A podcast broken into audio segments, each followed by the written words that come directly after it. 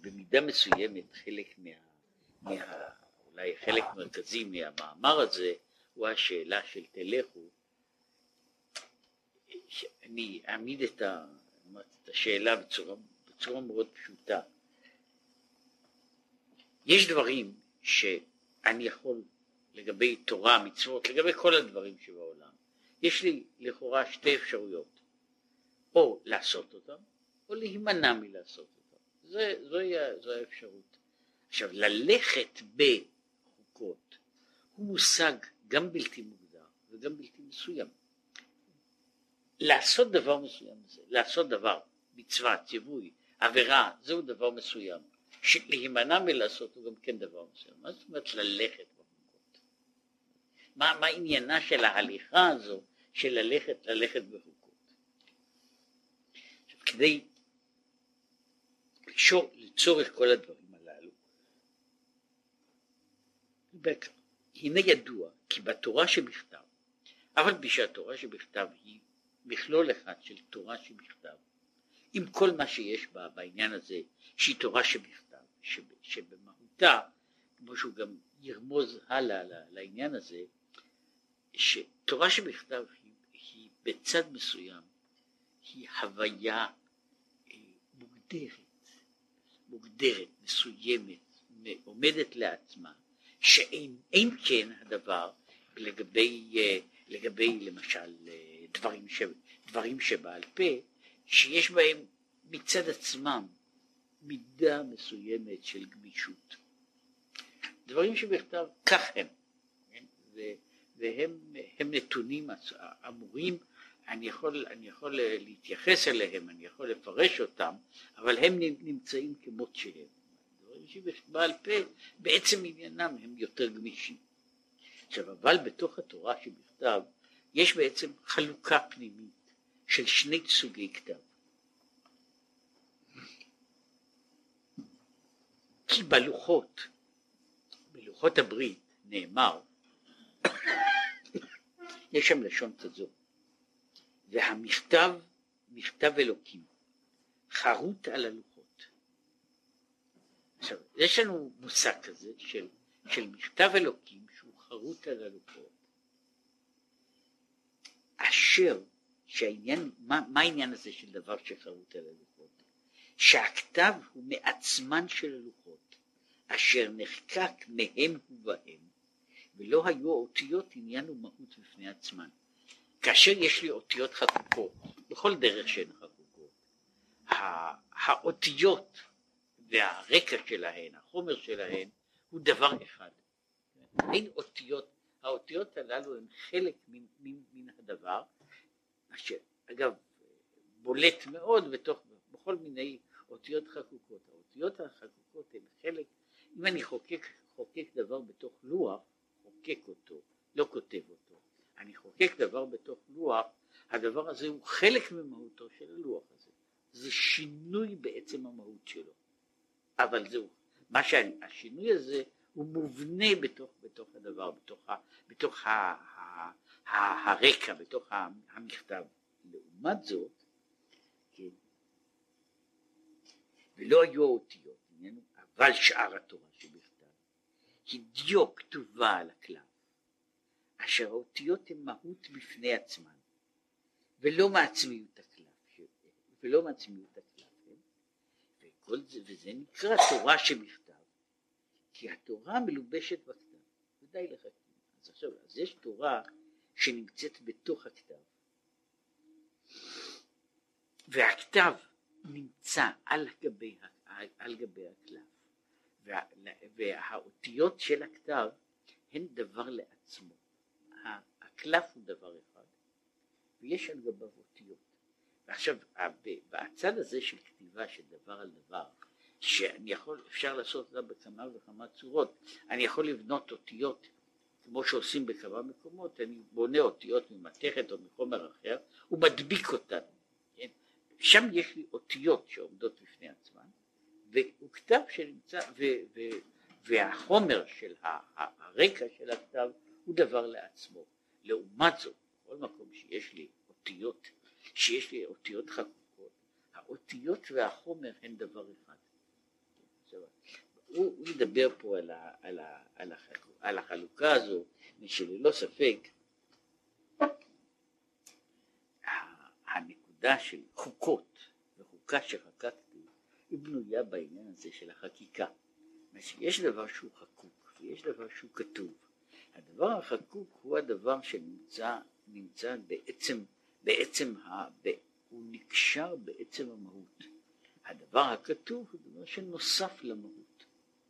עכשיו, אנחנו מדברים על תורה שבכתב, לא נכנס פה לכל, לכל המשמעות, התורה נמצאת בתוך הכתב, בתוך הכתב.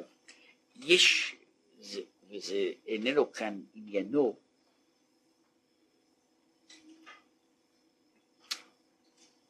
אה, בנו בזמנו, יש ספקולציה שהיא נראית אה, בשלב מסוים אה, רק, רק דיון, דיון, דיון ב, כאילו בעלמא בתוך הדברים, אבל זו ספקולציה שיש לה משמעות.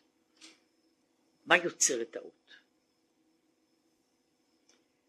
שהרי אות, כל אות נוצרת משום שיש, שיש אות ויש לה, ויש לה רקע. עכשיו, השאלה היא בעצם, מהי האות? הדבר הכתוב או הרקע? מהי, מה, מהו עצמותה של האות? אני יכול לומר שעצמותה של האות היא מה שכתבתי, הצורה שכתבתי. אני יכול גם לומר שעצמותה של האות היא הדבר הזה ש, שמה שכתבתי הוא רק המסגרת. כן? לדבר שנמצא, שנמצא בפנים. עכשיו, אנחנו מכירים את האותיות, ואנחנו מציירים אותן, לוקחים אותן, אנחנו לוקחים את הדבר הזה הנוסף, הנתפס. השאלה היא האם, האם הדבר, אותה, אותו החלק הבלתי כתוב, החלק הבלתי כתוב, מה המשמעות שלו, מה העניין שלו. עכשיו יש, יש מקרים, מישהו ראה יש הציורים של אשר, ש, שבהם יש, כמעט כל הציורים האלה הם משחקים על מה שנמצא, על מה שנמצא בין הדברים. לא על הדברים אלא על מה שנמצא בין הדברים. זה, זה בעצם, ה, זה בעצם ה, הנוס, ה, הציור, הוא, יש ציור מפורסם שלו של, של דגים וציפורים שהדגים נמצאים בין הציפורים, או להפך, הציפורים בין הדגים, ואינני יודע מהו הרקע ומהו הכתוב. עכשיו, יש שאלה כזו לגבי, לגבי האותיות, מהי בעצם האות, כן? האם האות, אה, נאמר, האות ד' היא, ה, היא ה, שתי צורות, שני קווים שנמצאים ב, ב, ב, ב, ב, בזווית אחד כלפי השני, או שהאות ד' היא המרווח שהקווים הללו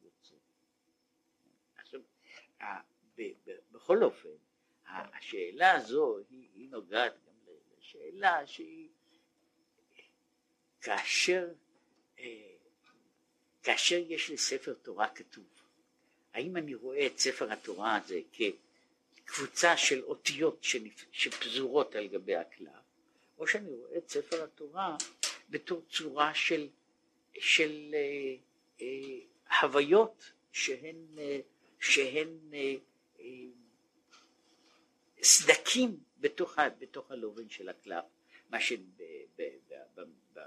או במדרשים מדברים שהתורה, שהקדוש ברוך הוא כותב את התורה באש שחורה על גבי אש לבנה, כן?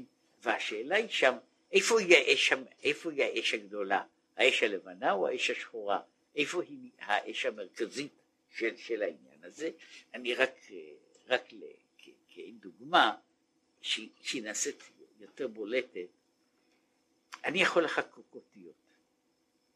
עכשיו כשאני חוקק אותיות, אני יכול לחקוק אותן בעומק מסוים, ועדיין האותיות הן נמצאות על. אני יכול לחקוק, לחקוק אותיות כמו שכתוב לגבי לוחות הברית. כך כך נראה בתוך, לפחות בהבנה של חז"ל, שהאות היא מפולשת. האות עוברת מקצה לקצה, כן? היא עוברת את כל, ה, את כל העובי של החומר, ואז בעצם אין לי אות. לאות הזו, לאות, לצורה הזו שאני כותב אותה, אין שום ממשות. מה שיש לו ממשות, מה שהוא חומר, הוא דווקא מה שנמצא בתוך האות. ואז השאלה היא איפה בעצם נמצאת האות, ש...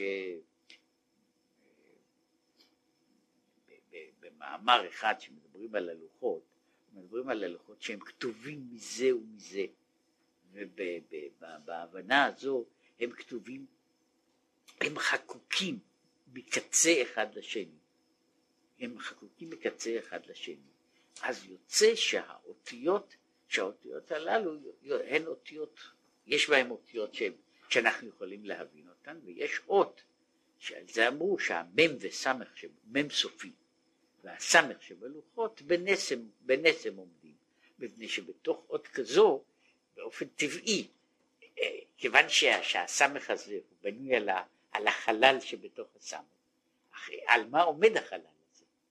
אני יכול לכתוב מם, מם לא סופית, ואז יש לה, יש לה מם, יש לה, יש לה על מה להיאחז, אבל מה יקרה כאשר יש לי, שיש לי מם סופי, ששם אין לה, אין לה מם במה להיאחז בכלל, כן? מה, ואנחנו מדברים פה על, ה, על הסוד, על, ה, על, ה, על ה, איך, איך, איך האותיות הללו עומדות, עומדות בנס. בכל מקום, שם, בתוך, בתוך כתיבה כזו, שם השאלה הזו נעשית הרבה יותר בולטת. יש לי ממשות, יש לי ממשות של הלוח, של הדבר, של הדבר שעליו נחרט החומר, ויש לי אות שהיא, שהיא כשלעצמה הצורה שאני מכיר אותה בתור אות איננה קיימת. כי הדבר שאיננו קיים, שהוא, שהוא נובע רק מה, ממה שיש, שיש לו רקע מסביבו. עכשיו, לשאלה הזו יש, כל, יש, יש כמה פתרונות וכמה, וכמה צדדים של עיון, מכל מקום הם מדברים, דנים בש, בשאלה של הכתב, הכתב והרקע, ובצד האחר במשמעות המיוחדת של אותיות חקוקות לעומת אותיות כתובות. על כן, בכל ניצוץ ונפש אלוקית מישראל יש גם כן בחינות אותיות אלו, החקוקים, אותיות, החק... האותיות אלו, אותיות החקוקים ואותיות הכתובים. מכיוון שאנחנו, ויש צד שאומנם לא כתוב בזוהר, הוא מופיע בספרים אחרים, שישראל ואורייתא וקודשא בריך הוא חד. יש, אנחנו בצד מסוים, אה, התורה ואנחנו איננו אמורים להיות שני דברים שונים, אלא בעצם דבר אחד. אנחנו, יש, יש דבר אחד, אה, יש, אה, זה מעין האופן שיש ההגדרה הזאת, שהיא נכונה לגבי תפיסה של, של, של כמה וכמה דברים, אני יכול, יש דברים שאני יכול להעמיד אותם במדיום אחד, במדיום אחד. אה, אפשר לתרגם אותם למדיום אחר. וכאשר הם עוברים ממדיום אחד לשני, בצד אחד הם עברו ממדיום אחד לשני, אבל זה לא היה מעבר של דבר אחר. כמו מה זה דומה, כמו, כמו, אה, כמו למשל ה, ה, הכתב, של ה, הכתב של המחשב, הכתב של המחשב, שהוא, שהוא נמצא במדיום אחד, באופן, באופן אחד, הוא נמצא בשינויים אלקטרומגנטיים בדבר, ובצד השני הוא מופיע בצורה של אותיות. כשאני, כשאני עושה תקליט, אני מצד אחד תקליט או, או, או או כל הקלטה שבעולם, אני בונה, בונה דבר אחד שהוא מופיע, יש לו מופע אחד בצורה של שינויים אלקטרומגנטיים, ובצד שני מופיע, יש לו מופע בתור קול. עכשיו, אני לוקח, לוקח את הדבר הזה שנמצא בסרט הקלטה, ובתוך סרט ההקלטה מה שיש לי הוא, הוא סוג מסוים של שינויים בתוך, בתוך, בתוך אה, מבנה אלקטרומגנטי של, של החומר. עכשיו השינויים הללו אחר כך מתרגמים למדיום אחר ואז הם נעשים צלילים. כן?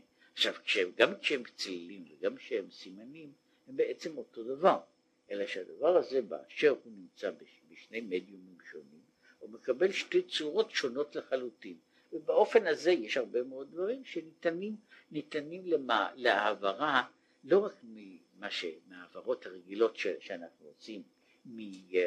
מ... נאמר מצורה גדולה לצורה קטנה או להפך, אלא אני יכול להעביר גם דבר ממדיום אחד לשני, ואני שומר, הדבר הזה נשמר בשלמותו, ואף על פי כן, ואף על פי כן, הוא איננו אותו דבר, הוא מופיע בצורה אחרת, הוא מופיע, מתגלה בהתגלות אחרת. עכשיו, כשהוא מדבר על, על ישראל ואורייתא, הוא אומר שבעצם ישראל היו צריכים להיות כמו התורה, והתורה היא הייתה צריכה להיות, היא התבנית, היא התבנית של, של, התבנית של ישראל, ואם ישראל אינם בדיוק כמו התורה, אז משום שאת החלק הזה אפשר לעוות, אפשר לעוות אותו, ואפשר לבנות לו צורות, צורות, צורות בלתי נכונות, ומן הצד הזה, מן הבחינה הזו, כמו שיש אופן אחר שהוא אומר את זה בצורה יותר כוללת, שהקדוש ברוך הוא הסתכל בתורה וברא את העולם. כך שהתורה היא אה, התוכנית של העולם, התוכנית של העולם. יש באופן שאני יכול לומר שהקדוש ברוך הוא ובתורה ובישראל הוא מופיע בו הוא מופיע באותה, ב, ב, בשתי צורות שונות של בריאת דברים, שהם בעצם היו אמורים להיות, אמורים להיות אותו דבר בעצמו. ולכן, כשישראל בצד הזה מסתכלים בתורה, הם מסתכלים בדבר שצריך להגדיר איך הם צריכים להיראות. איך הם צריכים להיראות. זה, זה בערך, נאמר, בניתי תבנית, יש לי תוכנית. עכשיו בניתי, בניתי בניין על פיה, עכשיו בבניין יש סטיות, כן? עכשיו איך אני, איך אני מתקן את הבניין? אני מסתכל בתוכנית ומזיז את הסטיות הללו לכל, לכל, לכל המקום, לכל דרך שצריך לעשות אותה, ו, ולכן יש קשר בין, ה, בין שני הדברים הללו. משום כך, מה שיש בה, בצד אחד, מה שיש בתורה, יש בתוך האדם, אלא שהוא מופיע. כמובן באופנים אחרים. כמו שיש בתורה, יש אותיות כתובות ואותיות חקוקות, שהן נראות בכל זאת שני סוגים שונים של אותיות, שני סוגים שונים של כתיבה, אבל כשהתורה היא תורה שבכתב אחת, יש לה שני סוגים של כתב. לא, לא, לא שני סוגים של, של אותיות, אלא שני סוגים של כתיבה, שהיא כתיבה אחת שהיא חקיקה, או כתיבה שנייה שהיא כתיבה. כך בתוך הנפש יש אותיות חקוקות ואותיות כתובות. עכשיו, כאן הוא עוצר פה בנקודה הזו, רק ייגע בה קצת הלאה, ועכשיו הוא עובר לעניין אחר. והנה כתיב, זה ספר זכריה, ונתתי לך מהלכים בין העומדים האלה. והנה, העומדים הן המלאכים, ומהלכים הם נשמות כללות ישראל. אז נתתי לך מהלכים בין העומדים האלה, שם בחזון של, של יחזקאל, הוא רואה את המלאכים מסביב, והקדוש ברוך הוא אומר לו, אתה תלך בין העומדים האלה. המלאכים הם העומדים, הנשמות הם אלה שהם, שהם המהלכים, באופן כללי. כללות הנשמות הם המהלכים, כללות המלאכים הם העומדים. ולהבין זה, למה נקראו המלאכים עומדים? מדוע המלאכים נקראו עומדים? הוא מסביר. הנה כתיב, בדבר השם שמיים נעשו, וברוח פיו כל צבא. דהיינו, שהמלאכים, מקור, מקום מקור הוא צבן ובריאתן, הוא מדיבורו של הקדוש ברוך הוא כבר יכול. זאת אומרת שמדבר השם נעשו צבא, צבא השמיים. כן? והם נוצרו, הם נוצרו מתוך הדיבור האלוקי. הגם שאין לו דמות הגוף ולא נערוך אליו קדושתו. אף על פי כן דיברה תורה כלשון בני אדם, לעיקרו תתגלו תורו לבחינת נבראים בשם דיבור. עכשיו, אנחנו פה נמצאים בבעיה שהיא שהוא רק, הוא מעיר עליה גם כדי שלא, שלא נגיע לידי טעות, גם בשביל להסביר את המגבלות של הדבר. כשאני מדבר, אני יודע מה זה נקרא דיבור. כאשר כשאני אומר שהקדוש ברוך הוא מדבר, אי אפשר, אי אפשר לומר שהדיבור שלו הוא כדיבור שלנו. אז, אז, אז עולה השאלה, אז איך אני יכול בכלל להשרות? משום שכל מה שאני הולך לעשות עכשיו זה לדבר, לדון במהותו של דיבור, דיבור בכלל.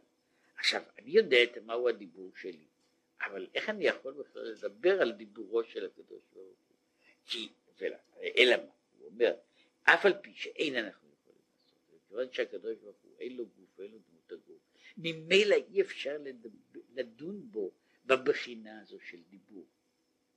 שאי אפשר לדבר, לדבר על וידבר השם או ויאמר השם באותו מובן או באותו אופן ש, של מאמר בני אדם. כי כידוע אצל, אצל בני, מה שקוראים לזה שאר בני אדם, אז הם מניחים, טוב, אני מדבר, אני יכול לדבר בקול כזה, כך וכך דציבלים, שהקדוש ברוך הוא מדבר, כיוון שהוא יותר גדול, אז הוא משמיע קול יותר גדול. כן, שומעים אותו, שומעים אותו בכל העולם. כל זה, כל הדימויים האלה וכיוצא בהם, הם דימויים שבאים מעניין של, של הדמיה גופנית. שאני עושה הדמיות גופניות, אני אומר, טוב, הקדוש ברוך הוא נראה בדיוק כמו הסבא שלי, רק יותר גדול. כן? הוא נמצא יותר, כמה, הוא נמצא בתוך הסטרטוספירה. כן? אבל, כיוון שאין לו דמות הגוף, בעצם אנחנו לא יכולים לדבר על זה. אנחנו לא יכולים לדבר על מה, מה זה נקרא וידבר השם, מה זה ויאמר השם, וכל כיוצא. אף, אף דיברה תורה בלשון בני אדם, להיקרות התגלות אורו לבחינת נבראים בשם דיבור.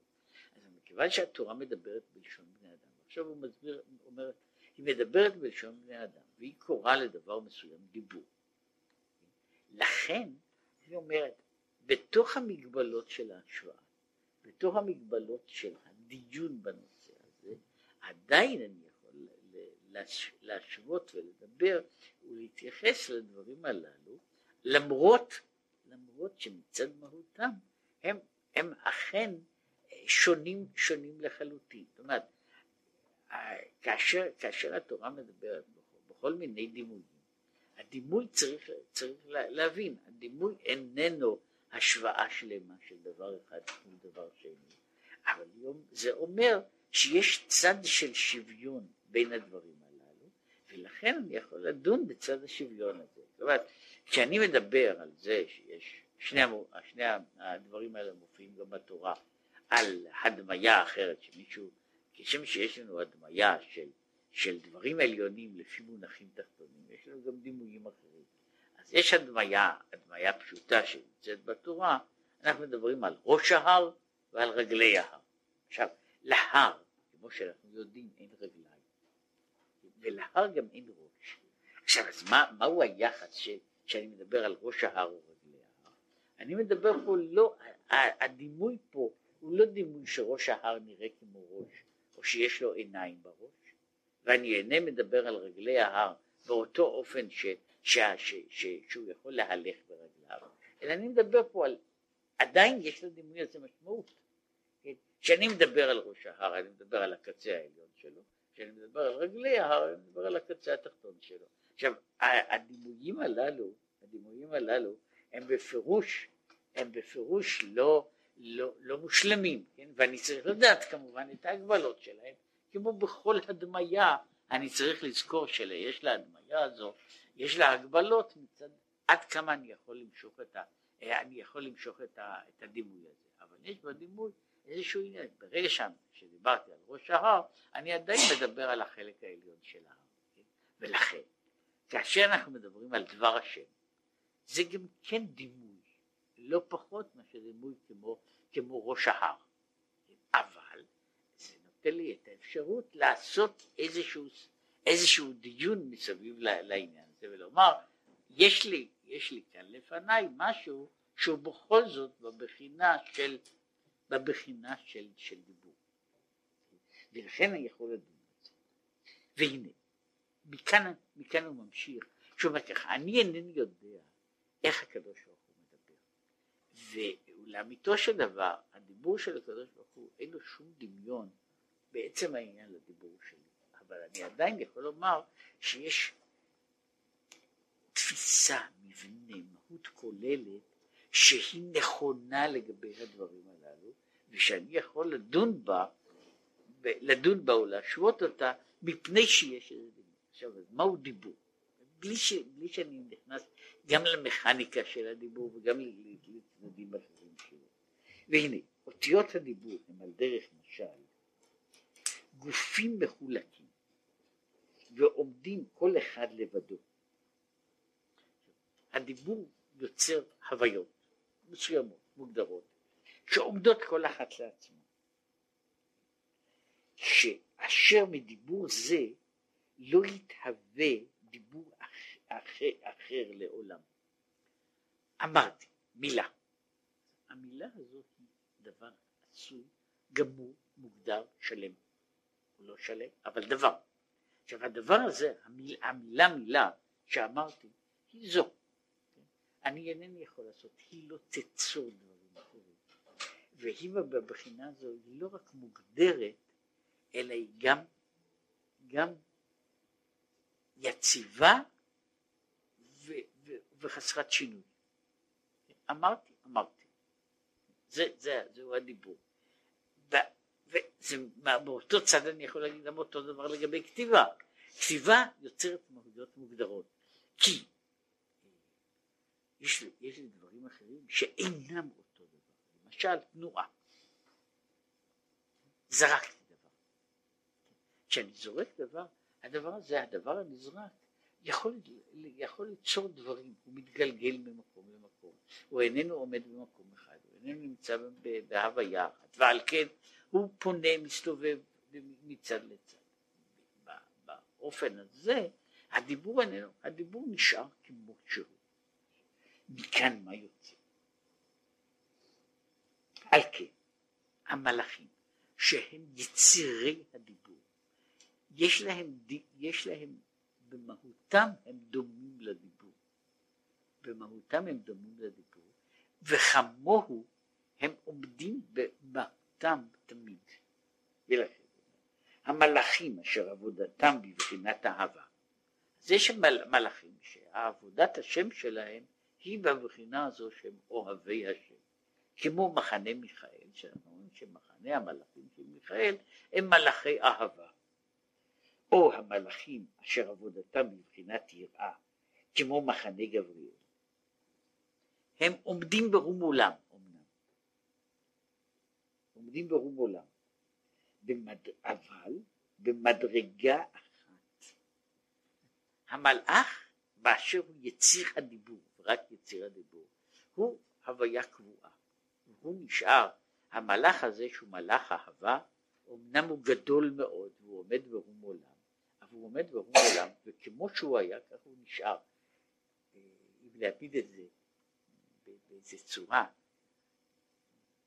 אנחנו, שאיננו מלאכים, על זה לא צריך הרבה, לא צריך, אפשר להסתכל ולראות את העניין הזה עין בעין, אנחנו איננו מלאכים, אבל אנחנו נולדים, כשאנחנו קטנים, אנחנו גדלים ומשתנים וקונים קונים לעצמנו המון דברים חדשים, תכונות טובות ותכונות רעות. אנחנו, משת... אנחנו יצורים שמשתנים כל הזמן. המלאכים אינם נולדים, אין מלאכים, אין מלאכים קטנים. זאת אומרת, אם מלאך, המלאך לא נולד קטן, כן, הוא נשאר ככה, להבדיל, רק להבדיל, כדי שלא לא תחשבו שבכל זאת לא מדמה אותם. אה, יש דבר כזה, להבדיל, אצל חרקים. בדרך כלל יש להם שלב שבו הם גדלים. כשהם זכלים, אפשר, זה דבר שניתן לראות אותו, כשהם זכלים אפשר לראות אותו שהוא אה, נולד קטן, הוא גדל והולך, משמין והולך כמה שהוא הולך, ואחר כך יכול להתגלה וזה תלוי כמה, כמה שינויים הוא עובר. בסוף הוא מגיע לצורה, לצורה שלו. בתוך הצורה הגמורה שלו הוא איננו גדל. הוא נשאר מאותה שעה, משעה שהוא קיבל את הצורה שלו, הוא איננו גדל, הוא איננו נעשה יותר גדול, כן, באופן הזה, למרות שאנשים אינם יודעים את זה, זבוב קטן איננו נעשה זבוב גדול, גם אם אני אכיל אותו הרבה. הוא לא יכול, הוא מוגבל בתוך עצמו, הוא נמצא בתוך מסגרת כזו, הוא נשאר זבוב קטן. הזבוב הקטן איננו, איננו גדל עד שהוא נעשה זבוב גדול. הזבוב הגדול נולד גדול, הקטן נולד קטן. עכשיו הוא אומר, המלאכים הם בצד הזה, באותה בחינה. הוא נוצר בצורה אחת, והוא קיים בצורה הזאת בקביעות. מה, מהבחינה הזו המלאכים הם כמו דברים, חפצים דוממים, או כמו הוויות, הוויות, מה שהוא רוצה לומר, שאף על פי שהמלאכים הם נאמר בעלי בינה, כמו שהרמב"ם מדבר עליהם בהתלהבות גדולה, הם בעלי בינה ודעה והשגה וכן הלאה, אבל בסופו של דבר הם יצורים בלתי משתנים, קיימים, עומדים ועומדים. והאהבה והיראה אשר ניתנה בהם מששת ימי בראשית לא ישנו את תפקידם. מצד אחד מלאך האהבה הוא מלאך האהבה והוא איננו נעשה מלאך של יראה, ולהפך. יותר מזה, מלאך האהבה הוא מקבל דרגה מסוימת ובתוך הדרגה הזו הוא יישאר, הוא לא ישנו את תפקידם להיות הולך וגדל מיום ליום. המלאך איננו נעשה, הוא, הוא נוצר מששת ימי בראשית והוא נשאר מששת ימי בראשית באותו, באותו מצב עצמו, הוא איננו, איננו עובר שינויים, שינויים מצד עצמו. כן. וכמאמר הכתוב, שרפים עומדים ממעלו, עומדים במדרגה אחת. אז הוא עומד, הוא עומד והוא נמצא ככה, כמו עמוד. כן? הוא עומד והוא מצד זה לא, איננו משתנה. אבל נשמות ישראל הם במעלה אחרת, שבעצם העניין היא מעלה גבוהה יותר המלאכים. הזכרתי כבר כמה פעמים שבעניין הזה זו מחלוקת מעניינת שהיא עוברת במשך הדורות. הייתה מחלוקת מי גדול ממי. והיו אלה שהלכו בדרך הפילוסופית, ואלה, כל אלה שהלכו, אותם חכמי ישראל שהלכו בדרך הפילוסופים, אמרו שהמלאכים חשובים וגדולים יותר מאשר בני אדם. אלה שלא הלכו בדרכים הללו, אומרים שבני אדם גדולים מן המלאכים. עכשיו, כשאומרים שהם גדולים מן המלאכים, צריך להגדיר, בני אדם גדולים מן המלאכים מצד דברים שיש בהם שהם יכולים להגיע למעלה מדרגת המלאכים. אבל המלאכים עדיין, זאת אומרת, הם עדיין נמצאים הרבה מעלינו. המלאכים נמצאים מעלינו, אלא שאני, האדם, יכול לעלות ולהגיע גבוה כל כך שאני אהיה גבוה יותר מן המלאך. המלאך איננו יכול להשתנות. הוא יישאר אותו מלאך כל הזמן. הוא יכול להיות עצום, כן? אבל הוא עדיין מוגבל וקבוע. אבל ישראל, נשמות ישראל, עליהם אמרו, ישראל עלו במחשבה תחילה, אשר מקור חוצבן לא מאותיות של דיבור, אלא מאותיות המחשבה. הנקראת מחשבה הילאה, אשר הם כמעיין הנובע תמיד. וכמאמר חז"ל, מבין דבר בתוך, מתוך דבר. והמחשבה, המחשבה איננה יוצרת צורות קבועות, אלא יוצרת צורות שכל הזמן משתנות. מביא דוגמה לדבר, אשר, אשר הם כמעיין הנובע, כמאמר חז"ל, ולכן מיד בנפול דבר אחד במחשבה, במחשבה קשורה במקור השכל, אז זה יתהלך ברחבה, להיות מתפש, מתרחב ומתפשט יותר ויותר. זאת אומרת, אני, אני לוקח מחשבה. בסופו של דבר, המחשבה הזו הולכת ומיד משנה צורה, משנה את הפנים שלה, משנה את, ה, משנה את המהות שלה, משנה את, ה, משנה את הגודל שלה. אני אינני יכול להחזיק את המחשבה באיזושהי צורה קבועה ו- ולדמום בה, אלא, אלא המחשבה היא תמיד משהו ש- ש- שזורם. ועל זה אשר על זה נאמר ונהר יוצא מעדן להשקות את הגן ונהר זה הוא הנמשך ויוצא תמיד מעדן שהוא מקור החוכמה והולך ומתרחב. עד שבא להשקות גן צדרים, את הגן, גן צדרים דאורייתא, שיש יש החלוקה היא של, למרות שאנחנו מוצאים, מוצאים בתורה, וזה עניין של החלוקה, כמה סדרים יש כמה פרשיות יש בתורה, האם יש 53 או 54 פרשיות, שזה עניין של, של בעיה, איך מדביקים אותן, ומהן פרשיות ש, שצמודות. כעת יש לנו 54 פרשיות, אבל אומרים ש, שיש פרשה אחת שהיא חלוקה לשתיים, שהיא בעצם פרשה אחת שנחלקה, פרשת ויגש ויחי, הם פרשה אחת שמחולקת לשתיים, ויש בזה סימן גם בתוך כתיבת ספר התורה, שאין שם הבחנה בין פרשה אחת לשנייה. אגב, בכמה מקומות בכתיבה של, ה...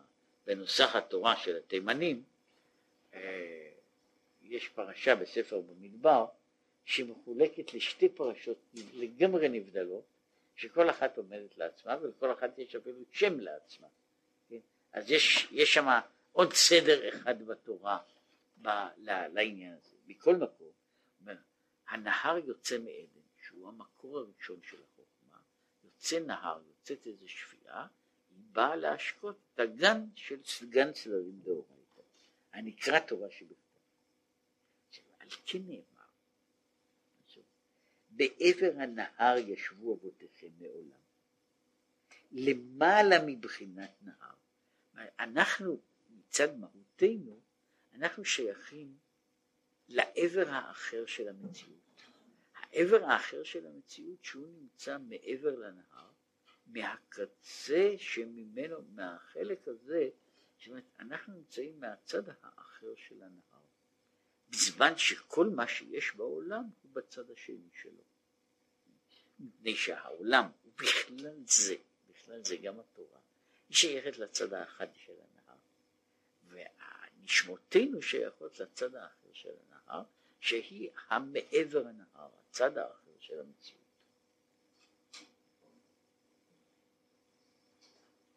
ומחשבה זו, יש בה גם כן שתי בחינות. אומרת, הוא דיבר על זה ש, ש, שיש, הוא אחר כך ידבר, יש דיבור מכמה אופנים ויש מחשבה.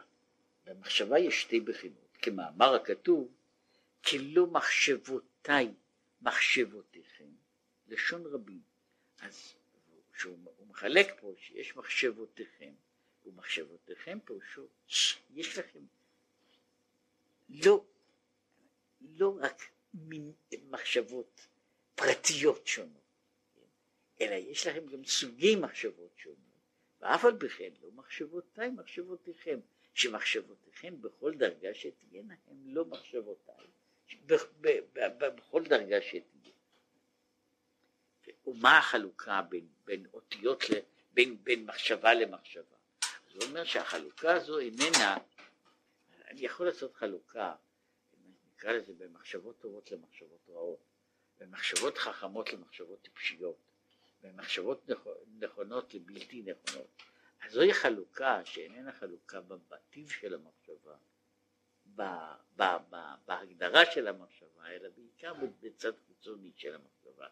אבל החילוק הפנימי במחשבה הוא שיש שני מינים במחשבות, כי מחשבת התאה היא המחיה את הדיבור. כי בלתי מחשבה אי אפשר לדבר. וכמאמר חז"ל, השמע לאוזניך על מה, מה שאתה מוציא מפיך. יש מחשבה אחת שהיא המחשבה שבעצם היא בחינת הדיבור. היא בחינת הדיבור. כי היא צורה אחרת של הדיבור. עכשיו, יש אנשים שהמחשבה הזו שלהם מאוד מאוד מוגדרת וניכרת. אה, יש אנשים שחושבים לפני שהם מדברים. קורה, קורים דברים כאלה. עכשיו, יש אנשים, עכשיו, מה שהוא רוצה לומר זה שאדם איננו יכול לדבר בלי לחשוב. השאלה היא רק איזה, באיזה קצב זה נעשה, ובאיזה צורה זה נעשה. כי כל דיבור איננו, ברור שהדיבור איננו מדבר מעצמו, הדיבור איננו נוזל אוטומטית כן, מתוך הפה, אלא יש מחשבה שבונה את הדיבור הזה. המחשבה היא, היא מתן מסוים של הוראות. לפעמים מה ש, שאנחנו אומרים ש, שבן אדם מדבר בלי מחשבה, פירושו של דבר שהמחשבה הזו לא הייתה מעובדת, היא לא הייתה, היא לא הייתה מודעת, אבל יש מחשבה שלפני כל דיבור, שהמחשבה מאוד צמודה ומאוד סמוכה לדיבור, ואשר על כן היא יוצרת, יוצרת דיבור. אבל המחשבה הזו, כן, אשר על בחינה, בחינה זו, אמרו חז"ל, בעשרה מאמרות נברא העולם. והלא במאמר אחד יכול להיברות. המאמר הזה הוא בחינת מחשבה זו, המלובשת ומחיה את כל כללות הדיבור. עכשיו, יש מחשבה, מהי המחשבה שמחיה את הדיבור? כמו שאמרתי, מה קורה כאשר אדם מדבר באופן מחושב? במצב הזה אדם בונה מילים ומשפטים, ויש אנשים שיכולים שיכולים לסדר את המחשבה, לפעמים אנשים מסדרים אותה באופן מאוד מסודר, ומה שהוא עושה אחר כך כשהוא מדבר, הוא רק מקריא את מה שהיה לו במחשבה. אז אני יכול לסדר במחשבה נאום שלם, ואחר כך להקריא אותו. יש אנשים שעושים את זה בדרך, בדרך תדיר, כן, יש להם משהו במחשבה, יש להם מין אה, מאגר של, אה, של דיבורים מאוד מסוימים, והדיבורים הללו הם אה, יוצאים אחר כך בצורה של דיבור. זאת אומרת, יש, יש לו, כמו, כמו שיש הקלטות של דיבור, יש גם הקלטה של מחשבה. כן, רב, הרבה מן הנואמים מפורסמים, אה, ובכללם אה, אלה ש, שדיבורם אומנותם, הם באמת בנויים כך. כן? הוא הולך, אה, שמעתי על מישהו מהדברנים, מהדברנים הגדולים של ישראל, כן, שעכשיו לא נמצא בארץ, ש, שהוא אה, עשה מסע הרצאות שלם באיזה מסע. ו, והיה עיתונאי שמסכן היה צריך להתלוות איתו.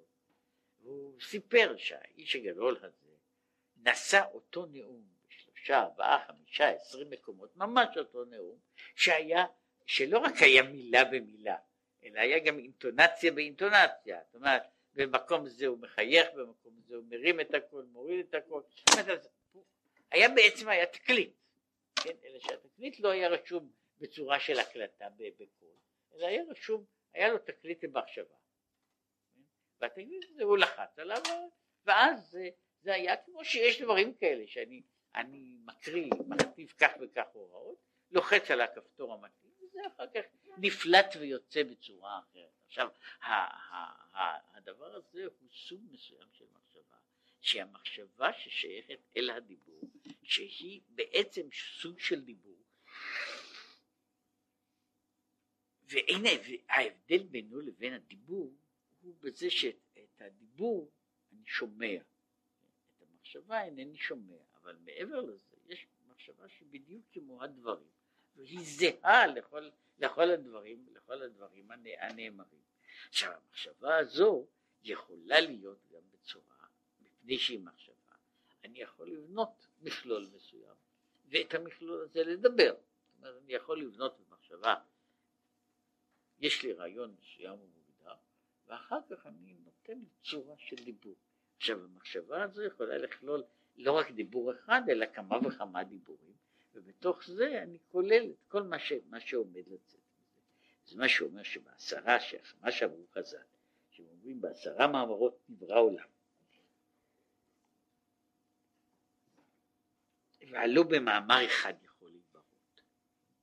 השאלה היא, מה זאת אומרת במאמר אחד יכול להתברות? אם מישהו מסתכל על, ה, על המאמר הזה של חז"ל, שהם אומרים שהוא נברא בעשרה מאמרות, זה יכול להתברר במאמר אחד. זאת אומרת במאמר אחד?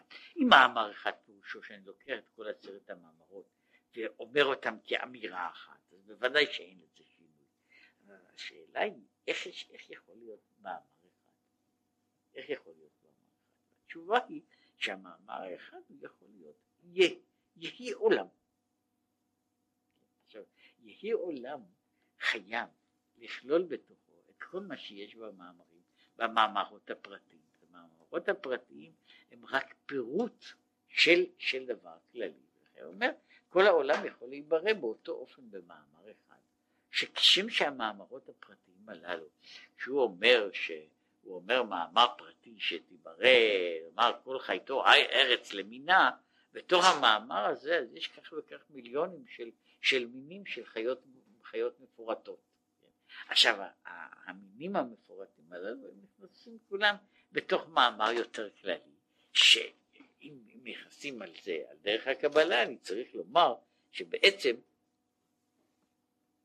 במאמר הכללי הזה נמצאים, נמצאים כל היצורים, אלא היצורים הללו הם מתפרטים בתור סעיפי משנה, סעיפי משנה, ובתוך הסעיפים הללו יש פרטים, פרטים ופרטי פרטים, עד שהם מגיעים לפרט המסוים הזה, שגם הוא נברא בעצם במאמר, זאת אומרת הפרט היחיד היחידאי זה או אחר.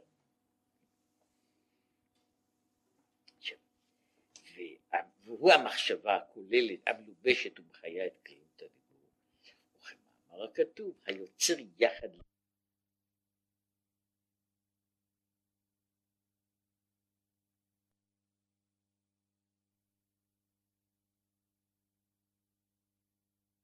אמנם יש בצד הזה, יש צד של מחשבה, אבל הצד הזה של המחשבה הוא גם כן כמו הדיבור, הוא מוגדר, עומד ויציב. זאת אומרת, אם, אם אני מכין לי מה שאני הולך לומר, מה שאני הולך לומר, ואומר את הדברים הללו, ההכנה הזו שבנפש, אבל שהייתה בגדר של מחשבה, היא אחר כך יוצאת החוצה. עכשיו, לפעמים קורה שהמחשבה שבן אדם חושב היא מחשבה ממין אחד, אחר כך באו לו מחשבות אחרות ומבלבלות אותו, מבלבלות אותו ולא יצא, יוצא בפועל שהוא יאמר את, את הדברים שהוא רצה לומר אותם מתחילה. זה, זה בעיה של מעברים, של העברה בין מאמר ראשון למאמר שני, שלישי וכך הלאה. אבל בסך הכל יש פה מאמר, ולכן היוצר יחד ליבם, המבין אל כל מעשיהם, הוא אומר, יש מין דבר כזה שהוא אה, המאמר הכולל, שכולל בתוכו את כל מה שיש לבן אדם במחשבה. ולכן הקדוש ברוך הוא רואה אותו בסקירה אחת.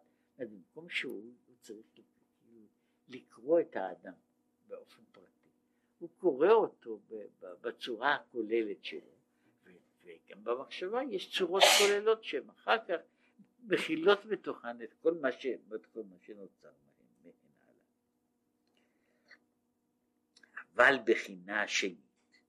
אמר שיש שתי בחינות במחשבה. יש בחינה אחת במחשבה שהיא בחינת המחשבה של, של הדיבור. יש בחינה שנית במחשבה הוא בחינת מחשבה עילאה הדבוקה בעצם השכל, אשר אותיות ההם של המחשבה אינם, אינם אה, אה, אותיות ההם הם הנקראים חקוקים ואינם מהות בפני עצמם. עכשיו, יש, יש המחשבה המוגדרת, המחשבה הזו שחושבת במילים. המחשבה הזו שחושבת במילים היא גם כן מוציאה מילים. היא מוציאה מילים, ובאשר היא מוציאה מילים גם היא מוציאה צורות מוגדרות מסוימות. שלצורות האלה לפעמים יש להם, יש להם משמעות בתור בתור, בתור מילים הנאמרות, אז אני יכול לדעת מה בדיוק מישהו חשב. מה בדיוק מישהו חשב. הוא אומר, אבל יש גם מחשבה שהיא דבוקה בעצם השכל, ושם אני יכול לומר שאיפה נמצא השכל ואיפה נמצאת המחשבה הוא לא לגמרי ברור. שזה, המחשבה הזו היא תולדה של עצם, עצם השכל הפועל. השכל בפעולתו, השכל בחיותו, הוא יוצר את המחשבה שהיא חלק מתוך, מן המהות, מן המהות העצמית שלו, ולכן הוא יוצר, הוא יוצר מתוכו מחשבה, הוא יוצר מתוכו מחשבה, והמחשבה הזו היא כמו מה שאומר אותיות החקיקה, כי כאן האותיות אינן דבר זר, אלא דבר שנמצא בתוך עצמו. אה, רק להביא דוגמה, שאנחנו מדברים על העניין הזה, על, על מחשבה חיצונית ופנימית. נניח שהיה לי מכשיר שהיה יכול לקרוא מחשבות, אז השאלה הייתה איזה מחשבות. אה, נניח שאני יכול לעבור דרך המעצור הזה ולקרוא את המחשבות באותו אופן שבו אני קורא מילים. שבצד מסוים זה צריך היה להיות אפשרי. זאת אני מדבר, זה כל כך יכול להיות אפשרי, ש, ש, שזה בעצם זה מתבקש, מתי זה יקרה? אולי, אולי בעוד, בעוד שנתיים, אולי בעוד, בעוד חמישים שנה או בעוד מאה שנה, מכיוון שהמחשבות הללו, המחשבות המסוימות, המסוימות והמוגדרות, שיוצרות את המילים, שנמצאות מאחורי המילים, הן בעצם, הן עובדות בצורה של, נוצרים גלים, סוג של גלים אלקטרומגנטיים. עכשיו, אני צריך רק למצוא דרך לקרוא אותם. כן? וכש, אם אני קורא אותם, אני יכול לדעת מה בן אדם חושב. מה בן אדם חושב? זאת תהיה אותה שאלה של פענוח, כמו שאני צריך לפענח דיבור, דיבור מדובר, אני צריך להעביר אותו מן הדיבור, מהצורה כמו שהוא מופיע, לעכל אותו, כדי שאני אוכל לעשות בעצמי את העיבוד של, של העניין הזה ולבנות לבנות, לבנות דבר דומה. עכשיו, אם אני מגיע לשלב כזה של כשאני מגיע לשלב שבו אדם חושב במילים בצורה, בצורה מסוימת, כשאני חושב במילים, לא רק כשאני מדבר במילים, גם כשאני חושב במילים, אני הרי חושב אותם באיזושהי שפה. וכיוון שאני חושב את המילים בשפה, אז זה לא רק שבן אדם נאמר מדבר עברית או אנגלית, הוא גם חושב בשפה הזאת. הוא חושב עברית, הוא חושב אנגלית. יש הרבה אנשים ש, שיכולים לעבור במחשבה משפה לשפה. אומרת, עכשיו אני רוצה לחשוב בשפה זו. אחר כך אני רוצה לחשוב בשפה אחרת. בן אדם שיודע הרבה שפות יכול לעבור במחשבה משפה אחת לשנייה.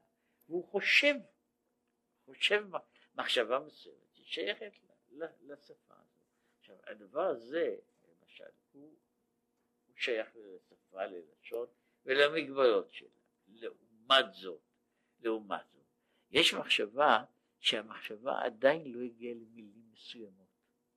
ולפני שהמחשבה לא הגיעה, הגיעה למילים, היא נעשית, היא אז נמצאת בלי מילים מסוימות. המילים שלה והמחשבה עצמה הן חקוקות אחת בתוך השנייה.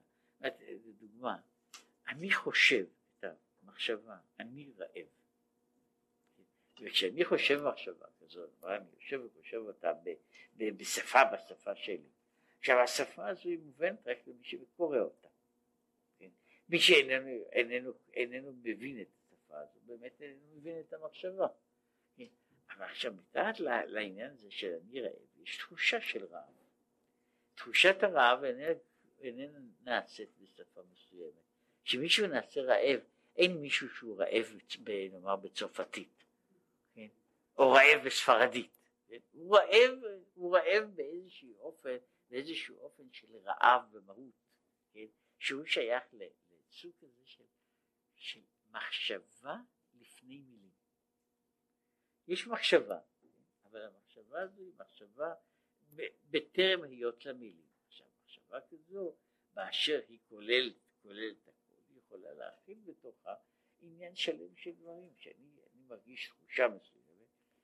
ואנשים יכולים לראות את, ה, את העניין הזה. כואב לי. עכשיו, זו, זוהי מחשבה, והמחשבה הזו בדרך כלל לא נמצאת במילים. עכשיו, אני צריך עכשיו לדבר, לתאר למישהו אחר מה כואב לי, היכן כואב לי, איך כואב לי. שם אני מעביר את המחשבה הזאת, את התחושה הזאת של הכאב, אני מעביר אותה למילים. ואני נותן למילים האלה צורות, כן? ואז הן נעשות צורות לשוניות מוגדרות. כשאני אה, חושב מחשבה אחרת, אני, שוב עובר למילים, לסוג אחר של מילים. המחשבות הבסיסיות באשר הן בלי מילים. תאורטית, תאורטית, אם אני יכול, הייתי יכול לקרוא אותן, הייתי יכול לקרוא אותן, תהיה בכל שפה שתהיה ובכל דרך שתהיה, אני קורא את המילים הללו. המילים הללו יש אותה שפה ואותה אותה, אותה היא, אוניברסלית, מפני שהיא עוד לפני היות מילים. המילים הן מילים ששייכות לשפה, ואשר על כן לחינוך לדבר מסוים. התחושה של אני רעב איננה קשורה לחינוך. כן? ולכן יש צד מסוים שאני חש, כואב לי, אני רעב, אני מאושר, אני עצוב. זו, זהו דבר שהוא כללי, ויש דבר שהוא שייך למילים. אגב, רק בשביל להסביר את העניין, יש לנו שפות, לא רק לגבי מילים, שפות מוגדרות עם דקדוק מסוים, יש לנו גם שפות של מימיקה.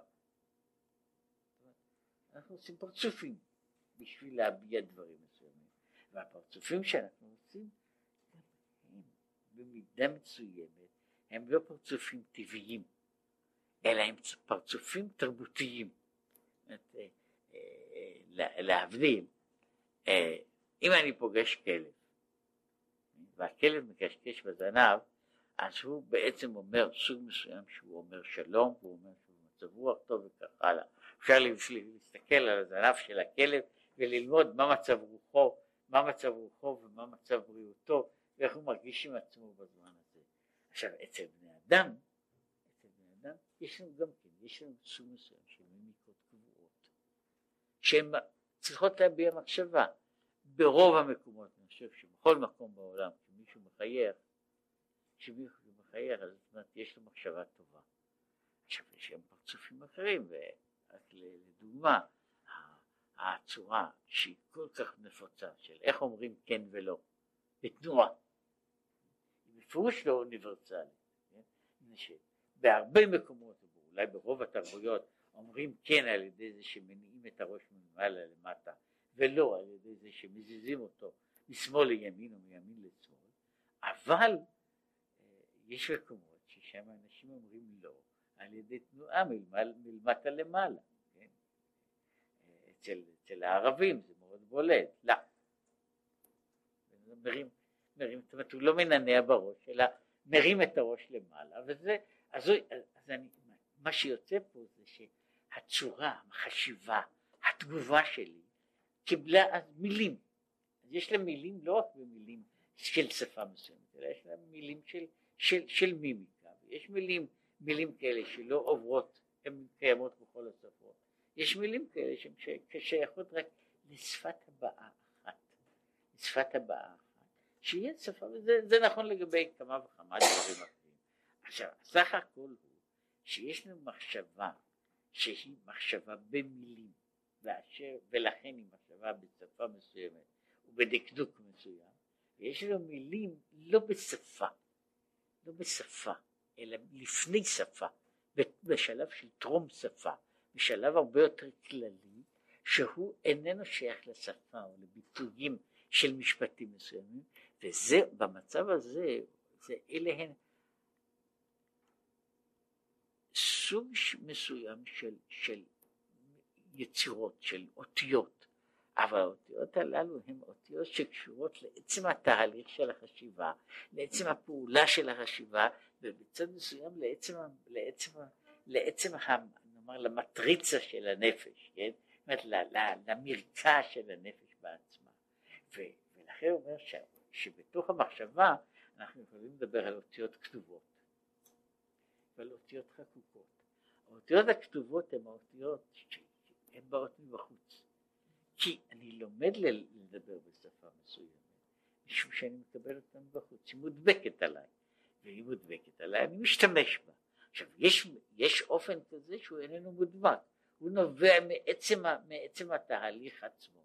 לפני, לפני שיש איזושהי שפה ולפני שיש איזושהי חשיבה, יש דברים מסוימים כאלה. הדברים הללו הם ההוויות הכוללות, החשיבה הכוללת, החשיבה הכוללת של הנפש לפני, לפני, לפני, לפני המילים. אבל בחינה של, בחינת מחשבה הילאה, הדבוקה בעצם השכל, ולכן היא במחשבה שאיננה מוגדרת במילים, והיא כל הזמן פלסטית, היא כל הזמן משתנה. המחשבה הזו שלפני היות המילים היא כל הזמן משתנה, היא במובן מסוים היא כמו נהר, שנהר מפסיק לזרום, הוא מפסיק להיות נהר? כשהמחשבה הזו מפסיקה, מפסיקה לזרום ולהשתנות, היא איננה עוד מחשבה. יש, יש המהלך הרצוף של החשיבה שהוא נמשך והולך, נמשך והולך כל הזמן, משתנה, פושט עצמו, לובש, לובש צורה, והוא האופן של, כמעט של הנפש בעצמה, איך, איך, איך היא פועלת. אלה מה שהוא קורא לזה אותיות החקיקה. ועל כן, הנשמות נקראו מהלכים, כי יכול להתהלך בהרחבה, להרחיב לאהבתו ויראתו לשם יתברך מיום ליום, יותר ויותר, עד בואו למקור חוצבה, תחילת הנשמה נקרא עבר הנהר, מכיוון שנשמות ישראל נולדו במחשבה. לכן יש להם כוח המחשבה, שהוא הכוח הזה של השתנות. עכשיו, מכיוון יכולות להשתנות, הוא יכול, הוא יכול לגדול, הוא יכול להגיע, הוא יכול להתחיל מנקודה מסוימת, ולמחר או למחרתיים הוא מגיע לנקודה אחרת. כי זה אגב קורה לאנשים לפעמים, ב... מה קורה לבן אדם שכוח המחשבה שלו כופה? קורה, גם, גם נהר יכול לקפוא, שכוח המחשבה שלו כופה. יכול להיות שהוא ימשיך לדבר, אולי ידבר הרבה, אבל הוא ידבר רק מילים ומחשבות שהן אותיות כתובות.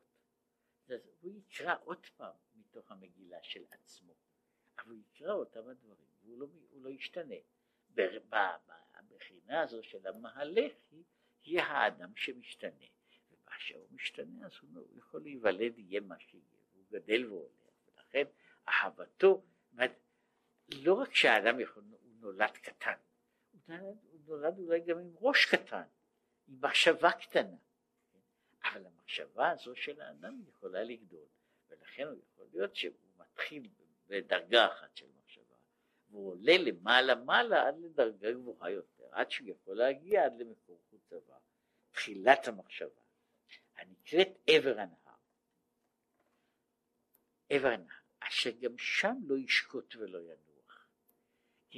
גם כשבן אדם מגיע ל, ל, לעבר הנהר, אבל עבר הנהר הוא המקום שאין בו, לא שהוא לא מקום, אה, הוא מקום שבעצם הגדרתו הוא המקום הזה של המעיין.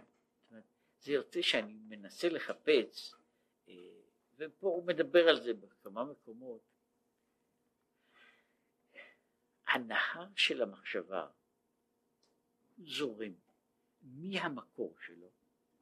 עד, ל, עד ל, ל, ל, לקצה התחתון, וכשהוא נוזל בקצה התחתון הוא עובר בתוך צינורות, כן?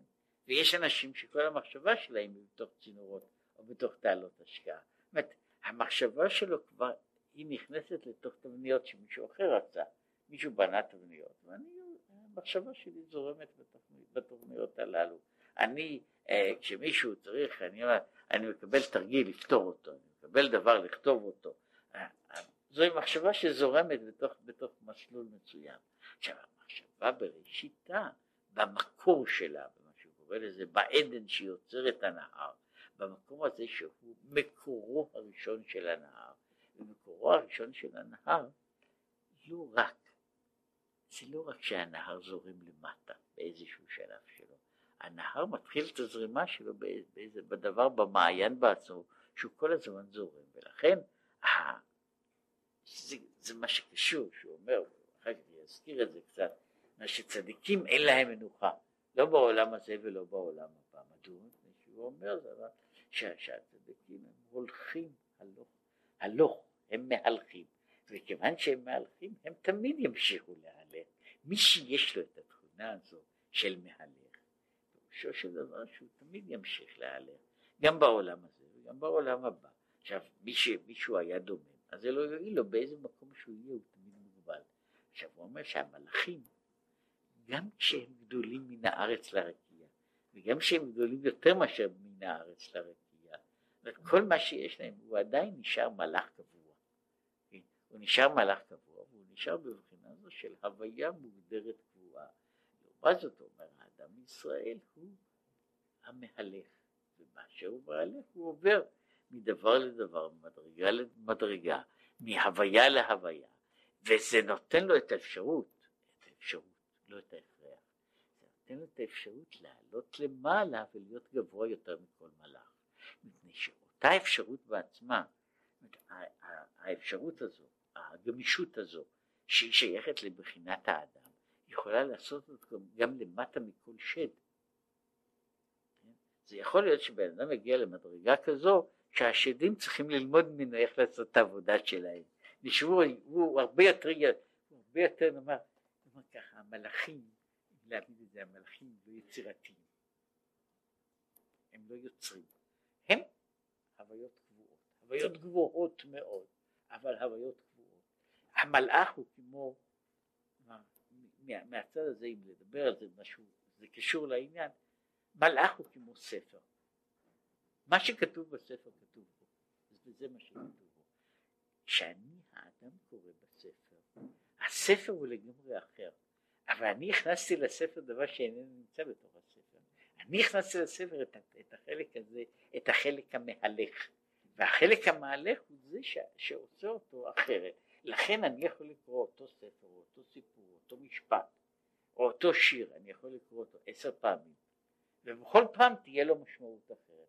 המילים יישארו אותן המילים, מפני שהוא קבוע. בצד הזה המלאך הוא תמיד קבוע. הוא יכול להיות קבוע, הוא יכול להיות גדול מאוד, נכבד מאוד, עליון מאוד, אבל הוא קבוע.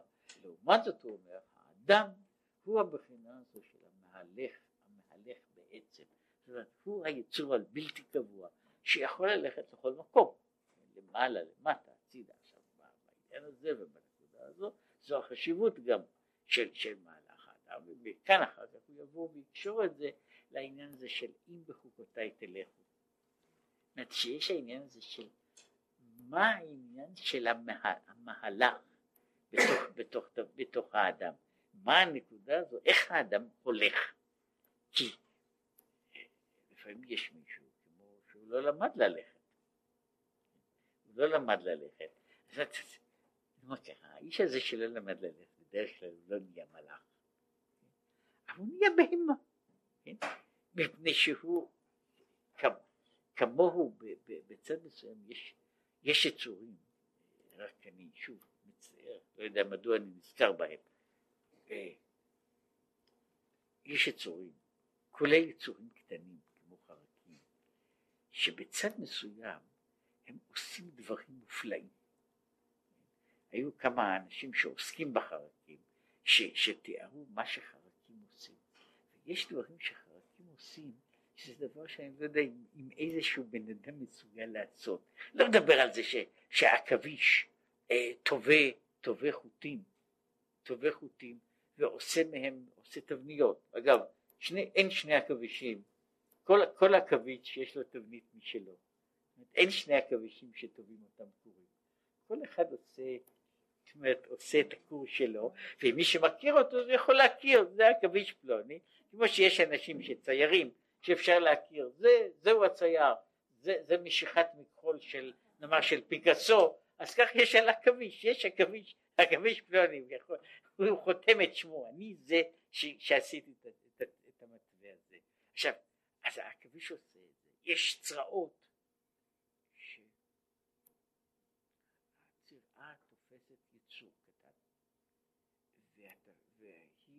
התהליך הזה, בתוך חלק מתהליכי הרבייה של הצירה, אה, לוקחת זחל, ושבסופו של דבר היא מטילה בתוך הזחל הזה את הביצה שלה.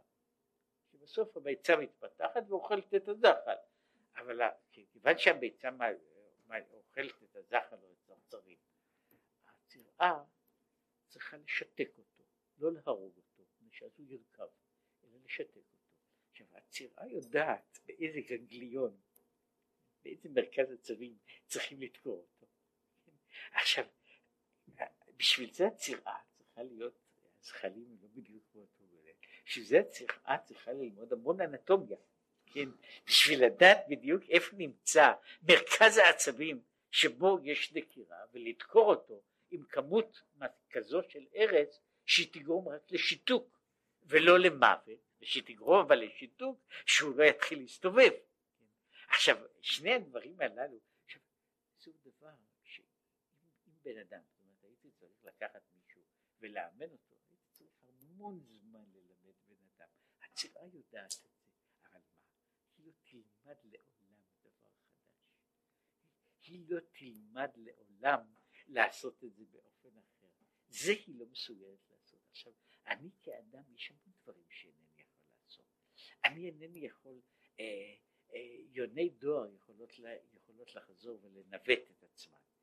אה, ציפור קטנה שנוסע, צלב שנוסע במסע, אה, יש ציפורי, ציפורי, ציפורים שנוסעות, למעשה המסעות שלהם, הנדודים שלהם, הם כמעט מהקוטב הצפוני אל הקוטב הדרומי. זה טיול, והן חוזרות. עכשיו איך הציפור הזו יודעת? כן? מי לימד אותה את כל הגיאוגרפיה? כן? ומי לא לימד אותה לנווט? שזה דבר מסובך וזה כנראה קשור בזה שהציפור עושה חישובים לפי הכוכבים, כן? ולפי זה היא מנווטת, כן? ואם יש רוח שמנומרת, תסיע, תסיע אותה, היא תנווט בחזרה לתוך העניין הזה. עכשיו כל העניין הזה אנשים לומדים אותו לפעמים שנים כדי לנווט. אז ציפור, ציפור קטנה שיש לה, שיש לה מוח ששוקל שני גרם, כן? היא יכולה לעשות את הדבר הזה, אבל זה מה שהיא יכולה לעשות. עכשיו, עכשיו אם אני לוקח מלאך שהוא אולי יודע לעשות יותר כן? ויש לו השגה יותר גדולה והבנה יותר גדולה אבל הוא עדיין הוא, הוא עומד קבוע זה מה שהוא עושה כמלאך ומלאך מסוים הוא עומד במקום מסוים והוא עומד במקום הזה לנצח נצחים? מלאכים עומדים ממעל לו אבל הם עומדים המלאך, המלאך הזה אומר המלאך שאומר שירה לא יכול לעשות וריאציות על השירה. הוא אומר שירה כמו שהוא יכול להבין את השירה הזו, הוא לא יכול, הוא מבין אותה אבל תמיד באותו אופן. עכשיו אני האדם, יכול להיות שאני לא יכול לשיר כמו אבל אני יכול ללמוד לשיר שיר חדש.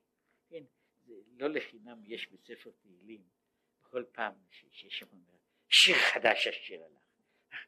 זה מה שאני יכול לעשות, אני בן אדם, אני יכול לשיר שיר חדש, נשמע את המלאך שר שיר חדש, זה הוא לא יכול לעשות, הוא יש לו שיר, שיכול להיות שהשיר הכי נהדר בעולם, אבל זה השיר, השיר היחיד שלו. אני כאדם יכול, יכול ללמוד, ולכן אומר האדם בתור בהלך יכול ללכת, ללכת למעלה, ולכן הוא יכול להגיע להיות גבוה יותר מאשר המלאך, כן, אם הוא ימשיך ללכת מספיק מספיק, מספיק זמן ומספיק מרץ בכיוון הזה אז הוא יהיה יותר גבוה מהמלאך. ולכן יש תיאורים שמשה רבינו מקבל את התורה. ושם יש, יש הוא עומד ופוגש מלאך מלאך שמגיע מן מרקיע לרקיע. המלאך הזה שממלא ממלא עולמות שלמים ובסוף המלאכים נעשים כפופים כן? נעשים כפופים למשה זה משה האיש הוא עולה למעלה מכל המלאכים. למרות שהוא האיש משה והם המלאכים שנמצאים ברום עולם. וזה זה, זה החלק הזה. זה היה הייתה האות הראשונה. ובאות השנייה והלאה הוא ידבר אה, מתי מתי בן אדם צריך ללכת איך הוא צריך ללכת ולאן